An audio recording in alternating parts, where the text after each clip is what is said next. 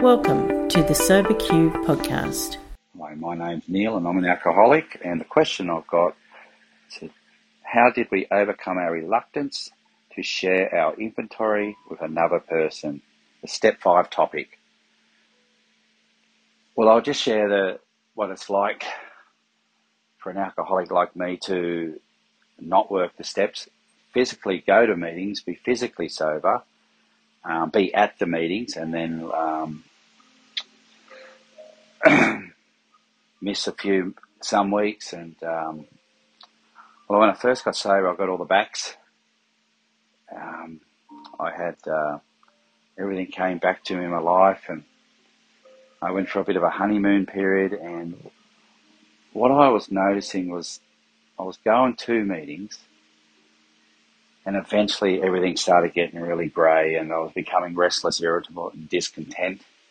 I knew I was an alcoholic. I had no idea what alcoholism was um, at its at, a, at the deep level that I understand today, deeper, and um, I was uh, full of fear, resentments, and I remember just replaying and re-feeling these resentments that were starting to really manifest in my life, and um, I remember the noise in my head and the conflict it's like I just couldn't outrun it. I tried to outwork it. I tried to.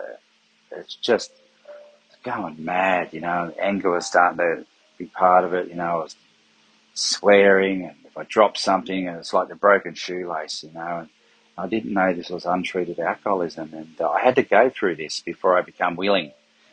And I remember, you know, that uh, madness, and uh, I, I, just, it, it was what helped me. It was a catapult that the, the cattle prod that really pushed me to uh, seek help. And I remember previous, about three, four months ago, I met a guy at a meeting and he said, um, Oh, here's my card. And I just sat at my wallet, didn't think anything too much off it. But at the time I was going, Yeah, yeah, yeah, yeah, yeah. And uh, I just remembered what he said. And um, then I went to another meeting um, and I heard this guy sharing about what it was like for him not not to work the steps and uh, in order and have a sponsor and be in a home group and uh, and I just so much related. I heard this all before, but now I was ready to hear it, and um, so I ran that guy the card in my wallet, and I went out to the meeting, and uh, we sat down, and um, he said, uh, "You know, you're willing to go to any lengths?" And I said, "Yeah," and he and then I, he said, "All right, I'll meet meet me here." And I went out and seen him, and um, so we were up to we done one. We went worked through one, two, and three, and I remember done the third step prayer, and I went wrote the inventory, and I was ready to go and see him. And we I caught up with him, and then he took me to uh, um, a nice outlook, big um, outlook um, overlooking the ocean on Central Coast, and um, we started going through it. And uh, what helped me overcome the reluctance was um, he helped me. And um, but by the madness of hearing that guy saying he could drink again, if he, he could have drank again, he was thinking about it, and that was me.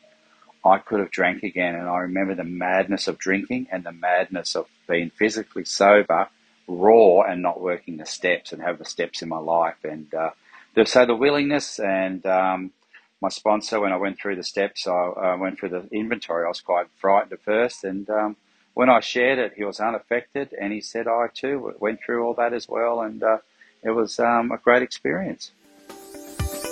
If you would like to share your experience on a recovery question, visit the SoberQ podcast website at soberq.com. Thanks for listening.